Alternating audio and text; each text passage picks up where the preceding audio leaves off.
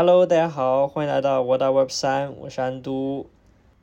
那这一期呢是 What Our Web 三的第九期节目。那从这一期节目开始呢，我们三位主理人将会分头行动，我们都会去寻找一些我们自己在行业内或者在 Web 三观察中的朋友们，我们去跟他们做一些相应的采访，然后针对一些不同的主题进行一些对话和聊天，希望通过这样子的方式能够。呃，在提升更新速度的同时，也给大家带来一些不同角度的收听体验。那这一期呢，其实我们呃是遇到了，比如说最近其实行业里面发生了很多可能比较 drama 的事情，导致行业内的人其实也遇到了很多，不管是烦恼也好，困扰也好。那也有很多人呢，在这个行业里面发现了一些新的机会，那同时甚至行业外的人。也开始对于最近发生的很多 crypto 的 Web 三的一些事件产生了很多很有兴趣的关注。在这个很大的事情之前，我们都有了解到，其实我们的香港在十月份或者是九月底的时候，其实有发布了很多关于 Web 三的政策，还有鼓励 Web 三发展的一些宣言。呃，因为我自己人也在香港，所以我们觉得这个话题其实是可以拿出来聊一聊的。那所以我们这一期呢，就。呃，我也是邀请到了一个非常好的朋友，然后呢，我们也都是在香港有自己在关注 Web 三，并且在做一些 Web 三相关的事情，所以我们今天就邀请到了 Jeremy，然后和我们一起聊一聊关于香港，关于香港的 Web 三是不是下一个浪潮这个话题。那首先我们就有请 Jeremy，然后给我们大家做一个自我介绍呗。嗯，感谢 And，就是邀请我做这次分享，就是我叫 Jeremy，我现在在做的事情有四大块吧。首先，我是一个币圈小韭菜，然后我现在也在目前在一个致力于连接全世界 Z 时代 Web 三年轻人的一个道香港分区的运营，以及我现在也是香港最大跨校区块链社团零叉 U 的成员。最后一个就是我在今年五月份开始就尝试的推动香港的区块链技术和 Web 三领域的发展。我是五年前第一次听说 Bitcoin，然后三年前开始研究如何投资交易虚拟货币。对，其实我听那个 Jeremy 你的自我介绍，发现，呃，我觉得你是非常充满热情的吧，以及其实对于，所以其实对于整个环境可能或多或少都有一些了解，并且，呃，自己也一直在关注这个 Web 三这个模块嘛，所以，呃，就会有很多切身的一些感受。那其实。香港，你说呃，回到历史上来看，其实香港为什么能够起家，对吧？它其实更多还是呃传统金融的一个作用。那其实我们大家生活在香港都会经常就聊嘛，香港没有科技，对吧？香港的科技都是非常的，就是说香港很少诞生那种所谓的很有名的科技企业或者是移动互联网企业。那呃，很多人在一直在吐槽这件事情，就是。呃，几年前好不容易有一个科大的教授带着一波团队出来做了一个商汤科技，然后最后商汤把自己的总部又搬到内地去了。对，是很多呃这种机会其实就错过了。但是其实 crypto 给香港可能带来了一些新的机会吧，因为我们知道其实 crypto 很大一个模块，或者说现在比较成熟的一个模块其实是 DeFi。那香港作为呃和金融有联系的，并且和金融联系非常紧密的一个。地方嘛，其实它拥有很多，不管是呃家族办公室，还是很多高净值个人的这种呃资产管理的业务，还有很多这个投行金融中介类的业务，甚至有很多对冲基金，然后二级市场交易的这些业务，其实在香港都有很多的落地嘛。其实有很多这些 Web 二的一些传统金融的一些呃机构，他们也在慢慢的，或者是其实在加速的去部署 Web 三，或者至少是在开始去了解怎么能够让大家的这个。金融能够转型到 Web 三，那其实我觉得这里还有一个竞争者是新加坡嘛。然后前段时间对吧，因为投资二零四九，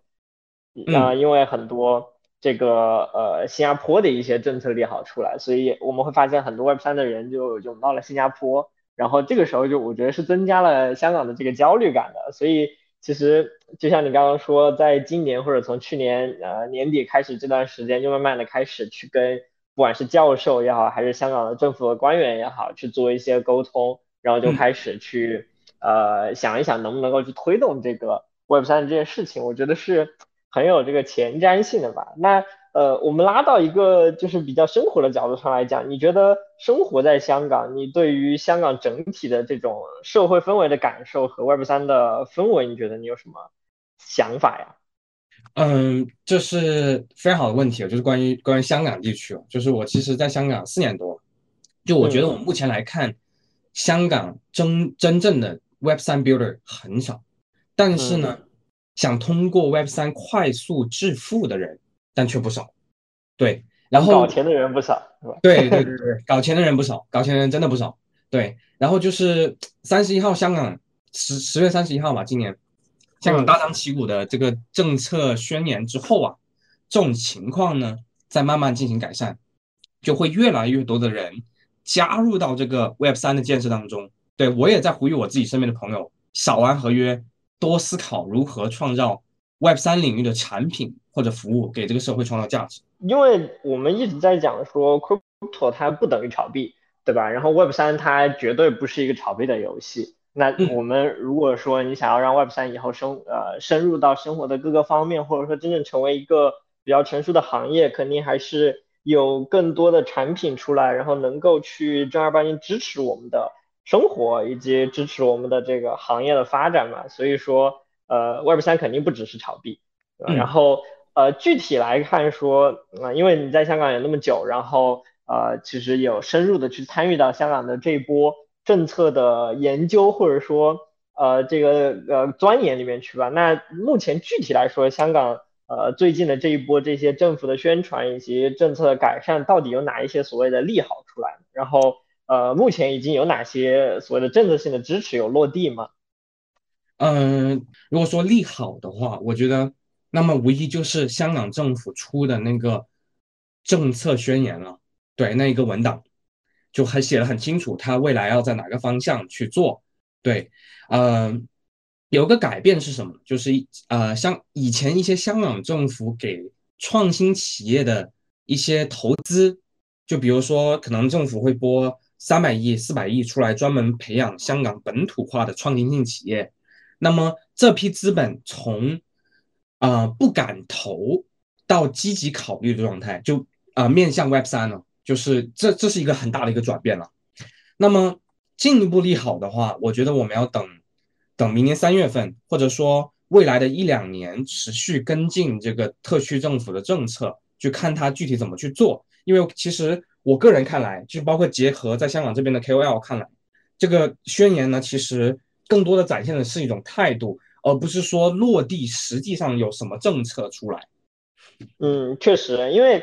呃，其实也挺鼓励我们的这个听友们，大家也可以有时间去读一读那个呃香港的那个政策宣言啦。其实它不长，可能就呃七八页，呃，然后它其实是在大方向上去呃公布了一些所谓的支持，或者说发了一些声音吧。就以前可能不管是呃内地还是在香港还是在其他地方，很多时候就政府的态度是模棱两可的，因为这个行业非常的新，其实没有相关的政策法律法规出来嘛，然后。呃，很多时候大家就不敢做某些事情，或者说担心这件事情会呃产生一些连锁的反应和反作用之类的。但其实香港这个呃那个宣布呀，其实我觉得是给了大家很多的信心。然后我自己觉得，其实香港我觉得是这个政府很有钱，其实从那个呃每年政府的财政都是有盈余的。然后呃对吧？这个疫情期间动不动就给大家发消费券，就这些呃事情上来看，就香港政府是很有钱的。然后之前其实。呃，就在在这个鼓励科技发展上，其实香港政府也做了一些事情嘛。就香港其实有两个比较大的这个所谓的科技孵化器吧，一个在数码港，呃，在香港岛，然后另一个在呃新界，就是在靠近那个深圳的地方叫科学园。对，然后其实政府都斥了巨资去建设了一个比较好的环境，然后可能也做了一些产业基金之类的东西出来。但是你会发现，其实我觉得。就就呃，之前可能都会觉得说有钱就能解决一切的事情，只要有钱我就可以吸引到很多人出来。但实际上并不是这样的，就是我有钱，但是我相相应的政策没有跟上，以及说我这个吸引人才的力度没有跟上，或者这些各种各方面全方位的政策没有跟上，那单有钱可能并不能解决实际的一些问题。所以我觉得另一方面，其实像政府可能也意识到了这些所存在的问题吧。所以这一次我觉得它是一个。比较综合性的一个一个支持的政策的出台吧，就包括那个投资方面，对吧？有了专门的基金，然后专门的团队去看 Web 三，然后呢去支持 Web 三项目的发展，然后呢有很跟很多这个香港本土的一些 fund 去合作，然后呢去呃一起去，比如说去探索说哪个行业哪个方面是最有前景的，然后我们应该去支持。然后另外呢，就是通过政策的角度，对吧？去鼓励说，OK，我现在旗旗帜鲜明的支持这个行业的发展。然后呢，同时呢，就是从吸引人才的角度，对吧？不管是签证的放放宽，还是说呃这个对于这个创业者的支持，很多方面我觉得都有了一个综合性的改善吧。我觉得这也是我们能够所谓看到的一个呃比较好的一个未来吧。那我们刚刚回回过来去讲，其实你刚刚有提到说正儿八经在香港去做 Web 三的人其实是少数。其实我也有这个感觉，就是虽然呃对吧，香港那么现代，然后在大家的看来，就香港是一个呃这个这个人均财富非常高的城市，然后也觉得这里的生活非常便利，科技非常的发达，但是呃然后也有了这个比较宽松的对 Web 三的一个发展的氛围，但是我们会发现。身边正儿八经在做 Web 三或者说在做 Web 三产品和项目的人反而是少数，那这是我自己的理解。那你觉得就是所谓香港现在 Web 三的实际发展情况是怎么样的呀？嗯，我我还是想说，还是要重申那句话，真正的 build 少，就本本土，我说香港本土优质项目跟北美相比，可能差的不是一点半点，就是。比如说，我举个例子吧，就是传统企业，比如比如说 HSBC，就是汇丰银行。那么他们这种传统的金融大巨头进入 Web 三的领域的方式可能是什么呢？可能是买地，买啊叫那个 Sandbox，或者是其他地。对，他可能是这是香港香港香港那个资管资，就是这些大财团的。一贯做法就是买地，对对对对对，在买一块地之后，然后把自己的 logo 打上去去做一个广告，这是传统金融进入 Web 三领域的一种方式。还有一种方式就是买 NFT，对，也是对，基本上都是通过这些传统的方式进去。那你那说回来，呃，买地或者买 NFT，就举个例子吧，再举个例子，就是比如说，呃，郑志刚先生也是香港四大财阀。的家族里面的一个继承人，那么他就是，而郑先生呢，他他主要就是投 Web 三项目，但是很多 Web 三项目都不是由香港本土的香港居民、香港土生土长的香港人创造出来的，反而是比如说 Azuki 这个 NFT 的一个大的一个牌子吧，那那么他是日本人创的，如果我没理解错的话，应该是个日本人，对，然后对，所以我就觉得真正在做事情的人。真正给这个行业 Web 三领域创造价值的本土化的人太少了。对，嗯，我觉得就是我们深层去探讨一下这种原因会是什么呀？我觉得我自己脑子里面突然想到的一个问题就是，大家其实金融金融的这种思想太严重了，甚至有些时候就传统金融的这些思想会禁锢了你对新新事物的认知吧。因为我觉得对，特别是对于有钱人，特别是对那些大财团和资管的那些企业来说。呃，大家就觉得这个呃投资或者说这个买地买 NFT，就通过金钱的运作、资本的运作和财富的游游戏，其实可以解决百分之九十九以上的问题。所以大家就觉得说，我参与 Web 三，那我就砸钱进去，然后通过我自己对对吧，对于二级市场的一些经验、一些这个一些一些这个策略，我就可以从中获益。但是我们发现，因为金融始终是一个零和博弈的游戏，那除非你是一级投资去支持产业的发展。那那如果你是在二级里面去做这种资本的运作，然后去做套利的话，其实你实际对 Web 三的发展是没有任何好处的。对，所以我觉得这个是一个原因嘛，就是呃，可能在传统金融的世界里面，大家太过于习惯于这种资本的手段了，所以导致大家会呃自然而然的就觉得参与 Web 三，那我投钱就完了。这是我也想到的一个原因了。还有什么你觉得会就是出现这种现象的原因？对，刚刚你讲的这些这个点我也认同。对我我脑子里面蹦出来，在想为什么香港这个地方 builder 少呢？嗯，我觉得在我刚刚脑子里面弹出两个东西。第一个东西就是我觉得这个生活成本，香港这个生活成本太高了，吃住等等的，就那太高，就导致了一批人才很难留在这个地方去搞去搞啊创新性的东西。然后第二点就是说。嗯，嗯也是，我也稍微分享一下，就前两天拜访了一个行业内的老 OG 吧，也是亚洲人，对，就是他跟我分享很多，我们聊了三个多小时，然后然后我就跟他说我未来想做什么事情，我说我想在香港就做一些创新性的东西，比如说我开一条公链。然后他那边给我反馈是什么呢？他就跟我说，我们华亚裔人，甚至说亚裔人可能没有那么擅长去做一些颠覆性、创新性的东西，比如说像啊 V 神，V 神创创造了这个以太坊，这是一个颠覆性的一个技术了，在我看来啊，在我看来，在我的知识面看来，这是一个颠覆性的技术。那位朋友，那个好朋友，就是他就跟我说，他说我们华人未必需要这么去做，反而我们是更擅长于在原有的基础上利用好原有的条件去创造新的事物，而是我们要利用好本身已有的条件，比如说互联网这个搭建起来了，我们要通过互联网去创造抖音、微信或者说 QQ 这些软件。那同样的，以太坊也是。嗯，我我理解一下，其实就是，呃，因为呃，其实我们有分每每一个技术或者每一个行业，其实都特别是这个呃科技方面的或者互联网方面的一些技术啊，其实它都有分我们所谓的叫呃这个技术层，就是底层的一些基础设施，还有就是应用层，就是我们日常能够接触到的，就对于 C 端的消费者来说，日常需要使用的东西。那举一个很简单的例子，我们玩游戏。对吧？那游戏的开发其实需要很多的技术，那这个技术就包括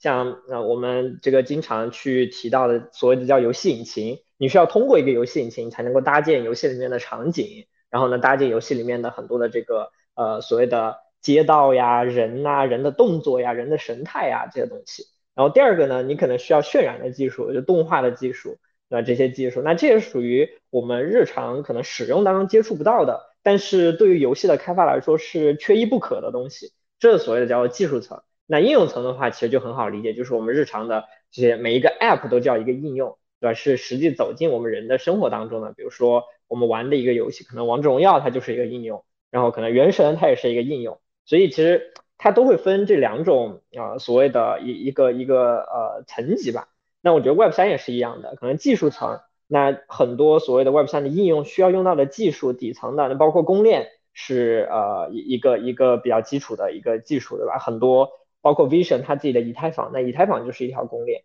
那这条公链呢，可以给呃基在这条公链上，在这个生态里面去建设的项目提供了一个土壤。那这个土壤呢，就包括这个呃交易的计算的能力，然后数据处理的一些能力，以及呃很多这个。呃，所谓的节点的运营的一些能力，那这是属于呃这个所谓的基础层。那当然，基础层还有很多其他的一些设施了。那应用层呢，就包括比如基于以太坊的呃很多的 NFT 的这个交易市场，它其实就是一种应用。还有就比如说基于这条公链里面创造的游戏，也是一个应用。那还有更大的，像基于这条呃公链去做的很多的所谓的去中心化金融，所谓的 DeFi 的一些协议，包括借贷啦。然后包括稳定币的质押啦，这些东西其实都叫做应用。那我理解，其实刚刚 Jeremy 有提到的，就是说可能在技术的研发和创新方面，呃，这个这个可能我们相对来说处于一个比较劣势的地位，或者说我们的这个思维模式里面没有那么的呃所谓的比较的尖端去突破这些东西。但是我们有一个非常好的土壤和环境，在于我们人非常多。然后呢，我们的这个我觉得是。呃，所谓的互联网的原生居民很多，所以大家对于新技术应用的理解会很快。那这样的这个背景下呢，就导致说我们有很多的这个创意就可以来源于说，我们可以去想一个应用场景，然后我们真正把这个应用场景落地了，然后给到所有的人去使用这个场景。那举个很简单的例子，就是以前可能在去年或者今年上半年很火的一个应用叫 Step Earn，对吧？它其实就是一个跑步的应用。那这个场景其实就是。而我们一下子就想到了这个场景，然后我们真的有一个团队去把这个场景给呃做出来了，然后就给到所有人去应用，然后就发现，哎，这个场景好像真的有这个应用的价值。所以，呃，我所理解的就是说，可能我们更加擅长于去做这件事情。那在呃做这件事情的这个基础上，我们就也需要很多的行业的理解，甚至我觉得，呃，做这件事情其实比较重要的，可能技术当然是一个部分了。那除了技术，你还有这个项目运营的能力，对吧？做市场的能力，以及做增长的一些能力。其实这个东西可能相反是我们最擅长的一些东西。对对对，我稍微总结一下，就是回到我们最开始那个问题，我认为为什么香港真正的 build 少的原因就两个：第一个，香港本本地在香港生活的成本很高；第二个就是我们亚裔、我们华裔人真正的创新性的。呃，我们发挥的领域应该是在应用层，而不是在底层技术层。对，所以因为我们知道现在其实这整个区块链的整个这个行整个行业还在一步步搭建中。对我们我们还没有看到这个应用层大爆发的那个年代，一定会有，但是什么时候我们华人什么时候会去做？嗯，我相信我在我这辈子应该能看到。对，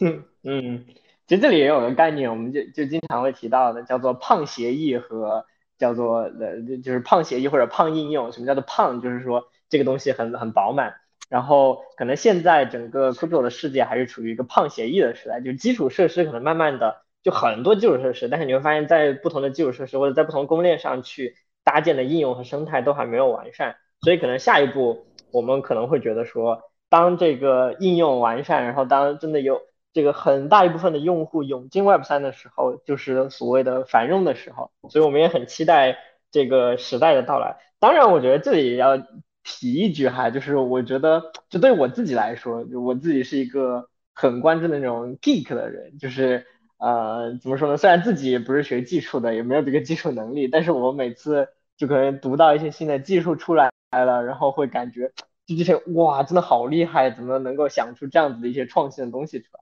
那我同样也希望，就是这个华人也好，或者是香港人也好，或者呃，这个这个这个，就是在我们这个所谓的大中华区建设的这个 builder 们，能够也发挥一些这个技术的想象力，可能自己也做一些所谓的创新出来。那我们也很期待这种时代的到来吧。就是因为我们聊香港，其实也也聊了很深入的一些东西啊，包括呃以前的这个历史的背景呀，然后现在最近政府释放的一些政策和利好，然后。呃，释放你的态度，还有关于呃人才也好，然后关于一些呃所谓为什么香港 builder 好，呃 build builder 比较少的呃一个实际情况，我们自己的理解吧。那我们也聊一些这个近期发生的事情吧，因为毕竟对吧，咱们都是这个 Web 三的一个一个一个 builder 嘛。那最近其实，在 Web 三的这个世界里面，也发生了所谓的行业震荡很大的一些事情。那呃，就是简单来讲呢，就是在 Web 三一个非常有声望的，甚至大家都觉得它是一个最靠谱的，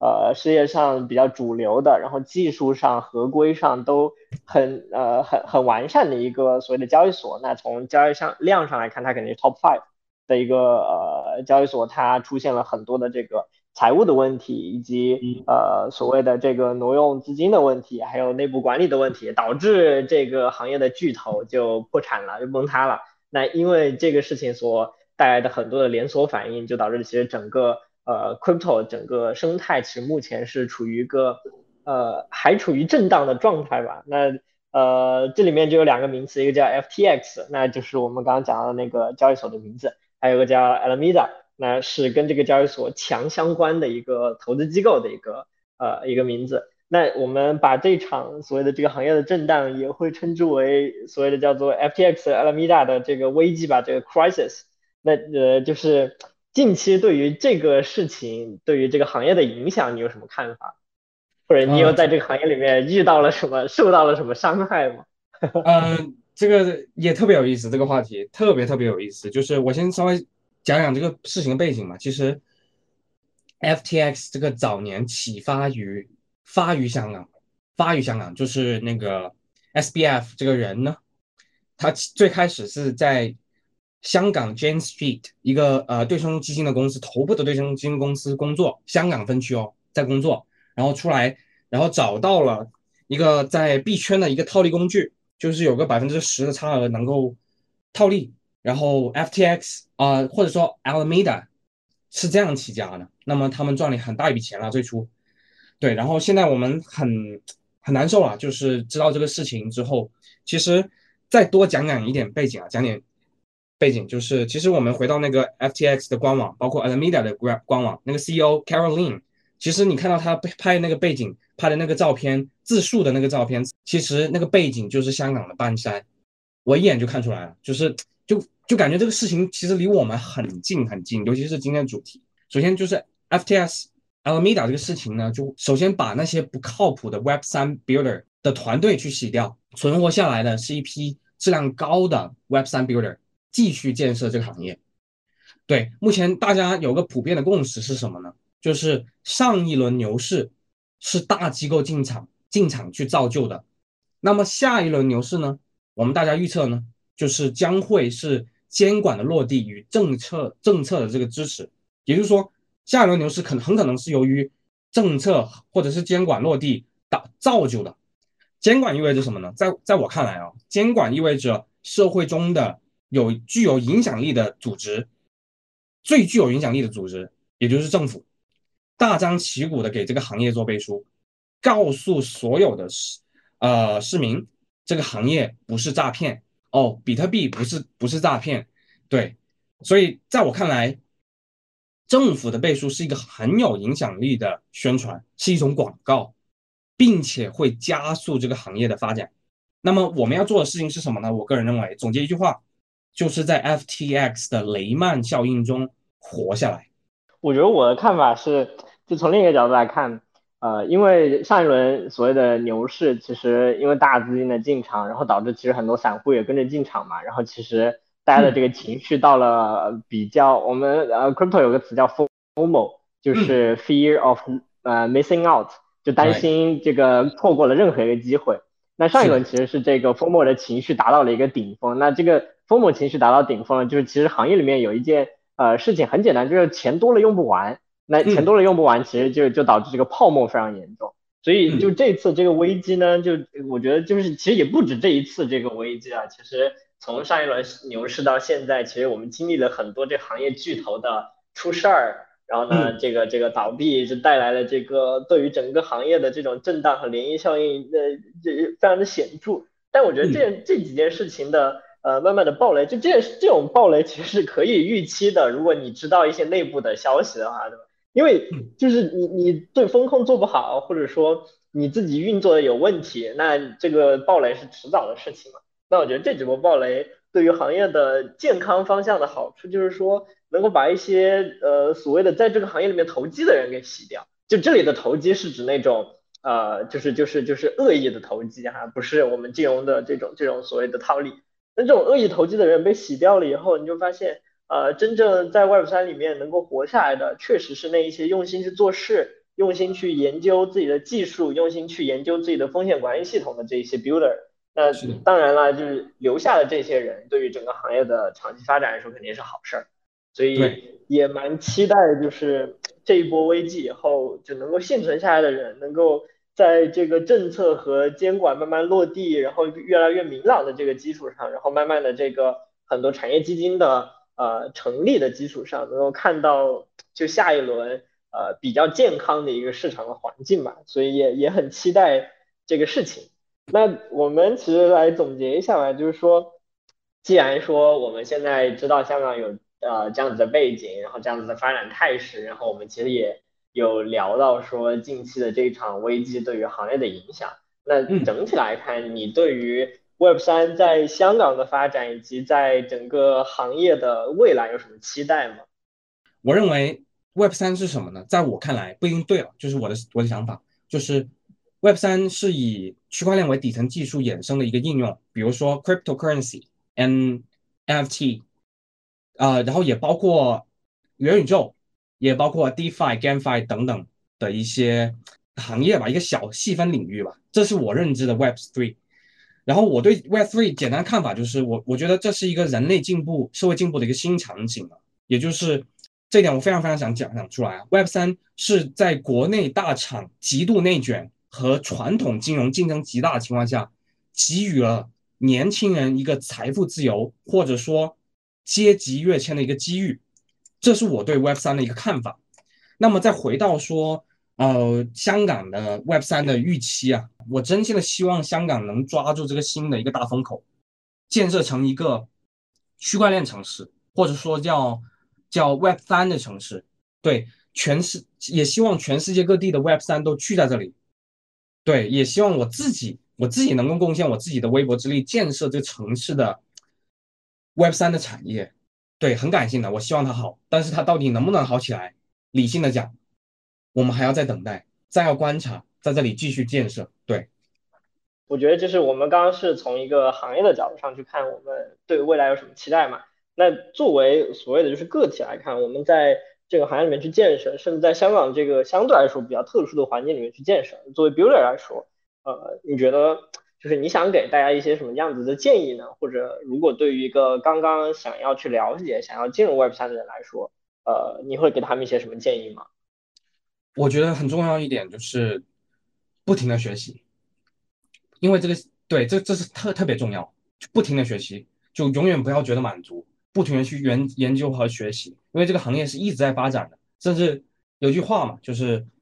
啊，也叫币圈一一天人间一年嘛，对，有这么一句话，那就每天有很多新项目出来，我给一些新的呃进入 Web 三领域的创呃创建者来说，就是尝试的开始去。不停的去学吧，不停的去学。就对，举个例子，就最好从呃比特币的白皮书开始看，然后再往其他深入的去学习。对，然后第二点就是说，尝试的给这个社会创造价值，那么就少一点去沉迷于合约，多一些多一些参与参与这个 Web 三领域的产品或者服务的设计发明上来，少一点去玩。合约对，这是我想对，呃，新 builder 或者说新新的想进入这个领域的成员来呃成员说的话。对，然后我这边嗯也在补充一点嘛，就是也是我觉得非常重要的，我想的一个事情。对，就是也分享一个故事，就是在我们我的社群香港的社群两个群微信群当中，呃，在香港 FinTech We 开始之前。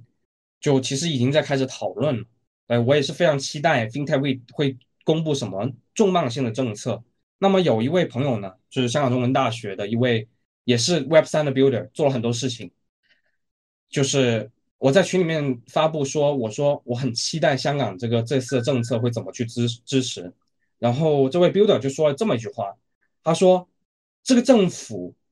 这个支持其实没什么用，没什么价值。那么，为什么他这么说呢？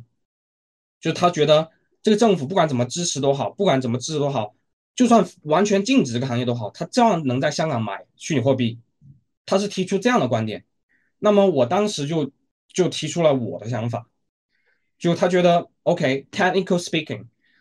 确实这个去中心化的这种资产，我不需要香港政府允许，我在香港就算全面禁止，我都能购买这个虚拟货币。那么。我我想呼吁一下大家是什么呢？永远不要停留在技术层面去思考这个问题，因为我们其实是生活在社会中，就是嗯，想想就是这个社会这个区块链出现的一个底层逻辑，为什么区块链会出现？为什么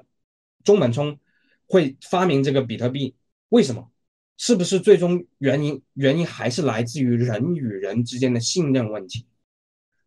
是不是因为这个信任问题导致了他发明了这个比特币，创造这个比特币，使社会这个问题、社会的信任问题得到缓解，或者是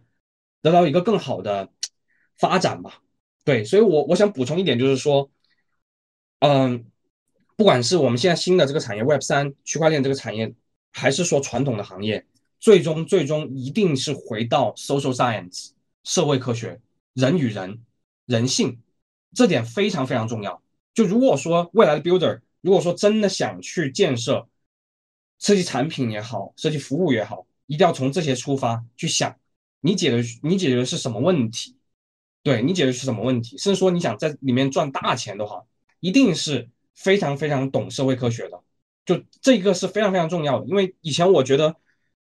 读社会科学的人是没什么能力的，就是社会科学就是一门垃圾。我以前是这么觉得，但我现在反过来看。真正在这个社会，